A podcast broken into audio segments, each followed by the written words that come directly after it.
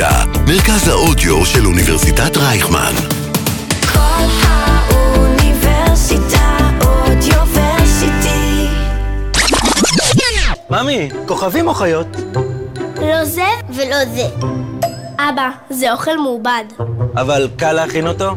אז מי ישמור על הבריאות שלנו? הכי חשוב, הגנה קבוצתית. כל אחד נותן כתף. תזכרו, היריב הזה תחמן. כל הזמן נשנה התקפות. רוטציה על המוטציה. יחד, אנחנו ננצח את זה. יאללה, ישראל, שימו ידיים. נותנים יחד פוש בהגנה, שומרים על ההרכב המנצח. חיסון, עטיית מסכה ושמירת מרחק. מה זה סטייק סוף העולם? שמח ששאלת. זאת המנה הכי מושקעת במסעדה. לא תאמין מה אנחנו עושים כדי לייצר אותה. לוקחים שטח של בערך שלושה מגרשי כדורגל, משקים אותו בשלושה מיליון ליטר מים.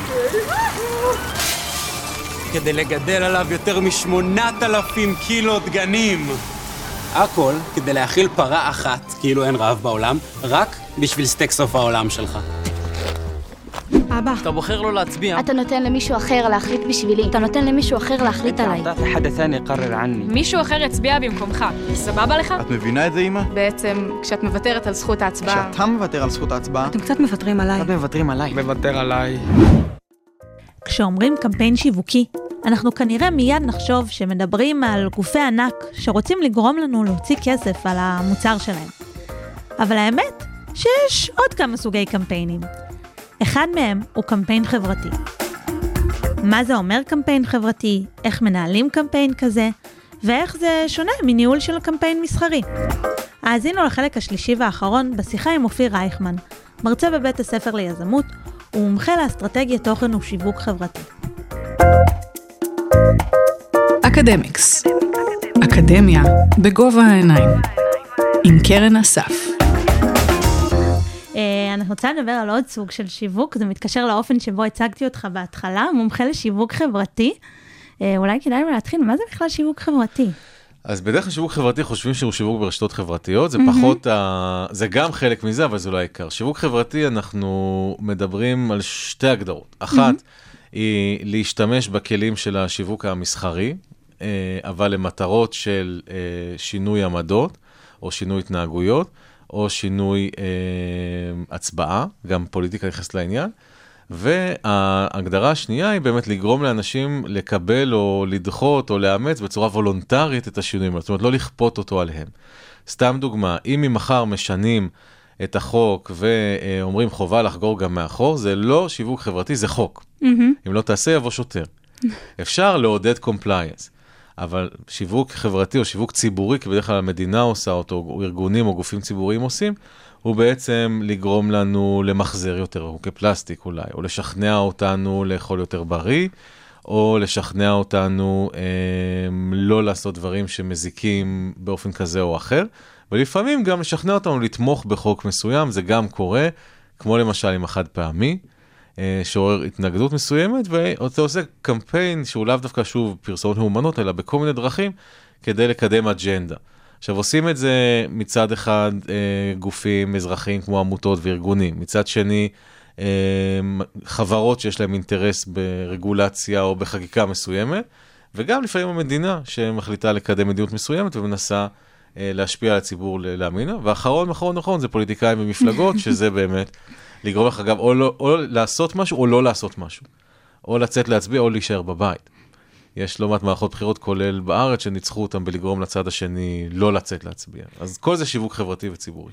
פוליטיקאים זה באמת אה, נושא נפרד, כן. אבל אה, כשאתה מדבר על עמותות, על חברות, אפילו על משרדים ממשלתיים, העלית את לאכול בריא לעומת הקמפיין של קוקה קולה שהגיבור שותה, הם, הם באמת יכולים לשחק באותו המשחק מבחינת תקציבים? מבחינת תקציבים לא, אבל כאן יש אה, הרבה מאוד אה, כוח, אם אנחנו מדברים על המדינה או על אה, ארגונים חברתיים מול חברות מסחריות. למדינה יש מערכות גדולות שאין אותן, בתקווה, בשאיפה, אין אותן לחברות מסחריות, שזה למשל מערכת החינוך. אה, כל מי שיש לו ילדים בגיל בית ספר, כבר מכיר את השלב הזה שהם מתחילים לתהות למה לא מפרידים אשפה בבית. אה, הרבה פעמים רותמים גם את הילדים אה, לקמפיינים לאומיים בנושאים חשובים, למשל הנושא של אכילה בריאה וכולי הגיע מדרך בתי הספר, כי את המבוגרים קצת יותר קשה לשנות. והרבה מאוד פעמים לעמותות או ארגונים יש כוח בסיפור שהם מביאים ובהזדהות שהוא מעורר. עכשיו, יש הרבה מאוד דוגמאות לאיך מאבקים כאלה לוקח להם זמן, אבל הם קורים. אה, מהתנועה הגאה למשל, שעשתה דרך ארוכה מאוד בארץ ב-25-30 שנה האחרונות, בעולם טיפה קודם, אה, ושבסוף היא מתרגמת גם לנורמות חברתיות מצד אחד, וגם לנורמות עסקיות, מה נכון, לא נכון לעשות, וגם לחוקים, ששם לפעמים הדרך הרבה יותר ארוכה ולא לא הגיעה עדיין לקצה. אה, גם בנושא של אכילה בריאה יותר למשל, שזה פרויקט של אפשרי בריא, של משרד ה... שחשוב להגיד שאתה הובלת. הובלתי את הצד של ה marketing communication, תקשורת. שיווקית ומיתוג שם. אמ, אז האומנם היה משותף של שלושה משרדי ממשלה, אבל ידענו כל הזמן שאנחנו לא עושים את זה בפרסומות כאלה רגילות של אמרנו לכם, או אומרים, או מכריחים, אלא זה צריך יהיה לבוא גם ביחד עם המערכות שיש למדינה, שזה אה, בתי ספר, משרד הספורט, או, או אפילו דרך קופות חולים או שותפים כאלה, וגם דרך שיח ציבורי. ומההתחלה עבדנו עם אה, קבוצות, אז בעיקר פייסבוק, אה, של מובילי ובעיקר מובילות דעה בתחום הזה, צריך להגיד, אה, של אנשים אמיתיים. ויותר מזה, וזה עוד אחד הדברים הטובים בשיווק חברתי, אתה הרבה פעמים לא בא מלמעלה אם תעשו ככה, אלא אתה שואל אנשים מה אתם עושים ורואה מה, מה עובד בשבילם, ואז מפיץ או מעצים את זה הלאה אה, לכולם. איך למשל זה קרה בקמפיין של אפשרי בריא? Um, אחת הדוגמאות למשל הייתה העניין של להפחית צריכה של שתייה מתוקה, שזה. בעיה מאוד מאוד גדולה. Um, והרבה פעמים אנשים ב- במערכות גדולות, בעיקר בבריאות, חושבים שהבעיה זה ידע. אם רק היו יודעים כמה סוכר יש בקבוק קולה, היו מפסיקים. זה לא נכון. זה לא נכון. אנשים יודעים שיש, אם זה 20 או 30 כפיות זה פחות מעניין, אבל הם יודעים שיש ועדיין ממשיכים. גם אנשים ממשיכים לעשן למרות כל מה שהם יודעים על סיגריות. הידע הוא לא תמיד אה, מה שיעשה את השינוי. אז מה כן, לנסות להבין מה החסמים, וגם לנסות להבין אה, על מה זה יושב אצל אנשים. אז למשל, במקרה של שתייה מתוקה, אה, היה עניין של אירוח, והתחושה היא שמה, נשים בקבוקי מים מינרליים על השולחן, בעיקר גם בחברה הערבית ובחברה החרדית, זה נראה בעייתי ולא מכבד. ואז פתאום הפך להיות קמפיין על כל מיני דרכים להגיש מים בצורה יפה ומכובדת, עם כל מיני תוספות בפנים של פירות, חתוכים וזה, במקום להגיד אוי ואבוי סוכר זה פיכסה, כי את זה הם כבר יודעים. אה, קמפיין אחר, אגב, על ימי הולדת בריאים בגני ילדים, גילינו שהבעיה הכי גדולה שם לא הייתה סוכר זה רע, כי זה ההור- ההורים ידעו, אלא, וגם 80% הסכימו שזה בסדר שלא יהיה חטיפים ממתקים בגני ילדים, אבל כל ה-80% האלה היו בטוחים שהם אחוז אחד. אוקיי. זאת אומרת, כל התגובות היו, אני לא רוצה להיות האמא המשוגעת של הגן, אני לא רוצה להיות הפארטי פופר של הכיתה בבית ספר. וכשאתה, ואז הקמפיין הפך להיות, אתם הרוב, ולא אוי ואבוי סוכר זה פיכס. זאת אומרת, הרבה מאוד פעמים בשיווק חברתי אתה מתעסק בלייצר נורמטיביות, או בלהדגיש נורמטיביות שהיא קיימת. זה גם אגב הכוח של הפגנות ומחאות גדולות, לא משנה על מה ולא משנה מאיזה צד, הם נותנים לאנשים תחושה שהם לא לבד ומראים נורמטיביות, וברגע שחוצים איזשהו קו בלתי נראה אה, של כמה אלפים, אז זה נהיה תנועה שהיא מאוד מאוד גדלה, מצליחה וקשה לעצור אותה. אותו דבר גם קורה ברשתות או במקומות אחרים. ואם בקמפיינים הישנים שדיברנו עליהם היית בודק הצלחה על ידי לחיצה על כפתור, clickbait, איך אה, בקמפיין כזה מאתרים אז, את ההצלחה? אז האמת שכאן המדידה של הצלחה היא לא נורא יותר מסובכת בהשוואה לקמפיין מסחרי. גם בקמפיין מסחרי את יכולה להגיד, רגע, מה זה הצלחה? הצלחה זה כמה יחידות יותר של מעדן חלב קנו בסופרים השבוע, זה ה end כן. game. הצלחה זה כמה מנדטים המפלגה קיבלה בבחירות, זה end game. אבל להגיע לשם, יש המון המון דברים בדרך. יש כמה אנשים נחשפו למסר שלי, כמה אנשים זוכרים אותו אחרי שבוע, כמה תומכים בו, כמה העמדה שלהם זזה דרגה אחת בסולם של בשום פנים ואופן לא, ואת בטח תמיד כן. ובשיווק חברתי, מה שכן, בגלל שהמשאבים בדרך כלל יותר מוגבלים מול תאגידי ענק וחברות, אנחנו בדרך כלל מתמקדים מראש, לא באלה שמתנגדים בצורה נחרצת, אלא בכאלה שאומרים, אוקיי, אני יודעת שסיגריות זה רע, אבל קשה לי להפסיק כי 1, 2, 3. אז, אז איתה נדבר. או עם האבא שאומר, אני מצליח להקפיד עם הילדים שלי על ארוחת בוקר, אבל בערב מתפרעים. זאת אומרת, אני יודע שאתם צודקים, אני מנסה, תעזרו לי לעשות קצת יותר. אז אלה אוכלוסיות שבדרך כלל יותר קל להזיז אותן, לא מ-0 ל-100, אבל מ-15 ל-20. בגלל זה המדידה של הצלחה היא טיפה בעייתית. גם, זאת אומרת, צריכה בריא. אם אני חברה מסחרית ואני רוצה שיקנו מעדן חלב, אמרת קודם, אז מהמם. אני יכולה לבדוק את זה. אני בריא זה ארטילאי? זה איך, איך יודעים... נכון. אה, אז זה באמת גם עניין של הגדרות ושל ידע, אמ, וזה גם אחד הדברים שראינו בשלב די מוקדם, אנשים נורא הסכימו עם המסר העיקרי, מהמם. אבל אמרו, בסוף אני עומד, עומדת בסופר, ומסתכל על רשימת רכיבים נורא קטנה שצריכה זכוכית מגדלת, אם לא משקפיים ממש ממש מוצלחים, ואיך אני מקבל את ההחלטה הזאת שיש לי שני ילדים שרבים במעבר, והילדה השלישית זורקת במבות פנימה כשאני מוציא ומחזיר למדף. ומשם באמת נולד הרעיון של הסימון של המדבקות האדומות, למשל, על מוצרים, התוויות אפילו, זה לא מדבקות, זה גם חלק מהאריזה.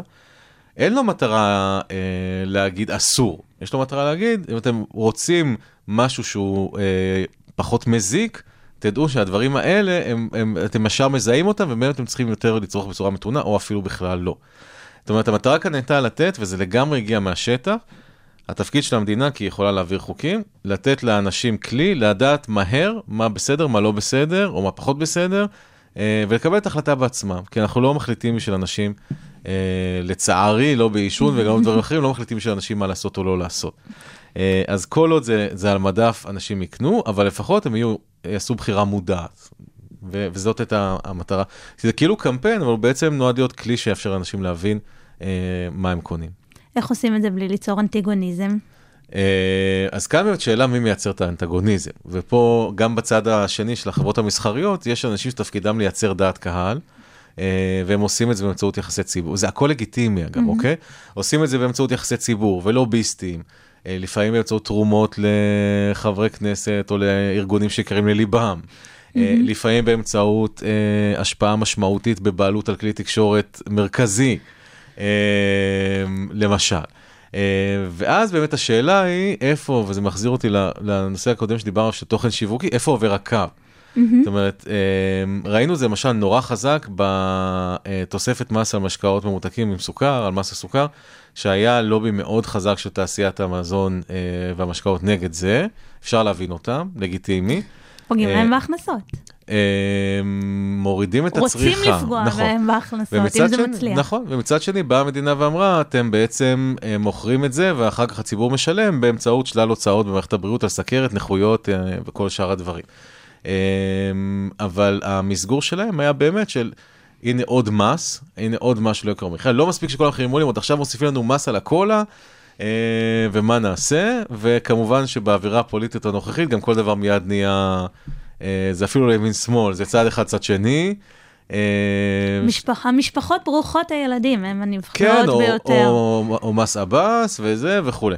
גם בדיוק הנושא של כלים חד פעמיים, אה, ש, שזה הפך להיות עניין של אה, חרדים, חילונים או השאר, אה, כי, כי היה למישהו אינטרס לדחוף את זה לכיוון. אגב, לפעמים גם הפוליטיקאים עצמם רוצים למסגר את זה ככה כדי להתסיס את הציבור שלהם ולגרום לו לצאת להצביע או להזדהות איתם יותר לפעם אחרת. אבל אני גם חושבת למשל על הקמפיין של ויגן פרנדלי, שבגמר האח הגדול או הישרדות, מה זה Mhm. היה? פרסמו אה, אה, נגד לאכול בשר, שכביכול אין אף אחד שיש לו אינטרס מסחרי בזה. נכון. אה, וקיבלו פרסום בכל התוכניות בוקר יום אחרי, איזה יופי היה קמפיין. אבל אני אישית לא מכירה אף אחד שבזכות הפרסומת הזאת הפך לטבעוני. נכון. ואני כן מכירה אנשים שאמרו, עוד פעם דוחפים לי, וההטפות. נכון, וה... אבל פה, פה זה קו הדין, כי זה באמת בשיווק ציבורי וחברתי, זה תמיד תמיד ריצה למרחקים ארוכים. זאת אומרת, אם את למשל, תנובה, שטראוס, אוסם, you name it, משיקה מוצר חדש, אז את יכולה לשפוך המון כסף על קמפיין השקה, את יכולה לחלק בהתחלה דגימות בחינם, את יכולה אה, לעשות אירועים, את יכולה להזמין את כל הסלבס, את יכולה לקבל אייטם מגיא פינס, את יכולה הכל הכל הכל. אחרי שבוע כולם ידעו שיצא המוצר החדש הזה, ואחרי חודש גם כולם קנו אותו פעם אחת להתנסות. מהמם. מעולה. זה לעולם לא יקרה בשיווק חברתי. זה כן ריצה למרחקים ארוכים, ולעיתים נדירות יש דברים שמשנים עמדות או משנים נורמה בצורה חדה מהרגע להרגע. אה, זה פחות ופחות קורה, כי גם אין מדורת שבט אחת שכולם רואים אותה. אה, אבל אפשר לאט לאט כן לשנות דברים. אגב, אמנם הטבעונות בפרסומת אחת לא תשנה, אבל נביא דוגמה מהצד השני של מיטלס מהמם. שמיקי חיימוביץ' שקידמה בארץ, בבריטניה זה היה פול מקארטני, הם הלכו הפוך, הם אמרו, אנחנו יודעים שנגיד טבעונים טבעונים, אתם ישר תסגרו את האוזניים ולא תקשיבו, אבל אם נגיד יום אחד בשבוע בלי בשר, אז, אז קל לך. וזה גם בחרו בארצות הברית את מנדיי, שזה אחרי הארוחות הכבדות של הסופש. בארץ קראו לזה שני צמחוני, קצת פחות תפס, אבל עדיין.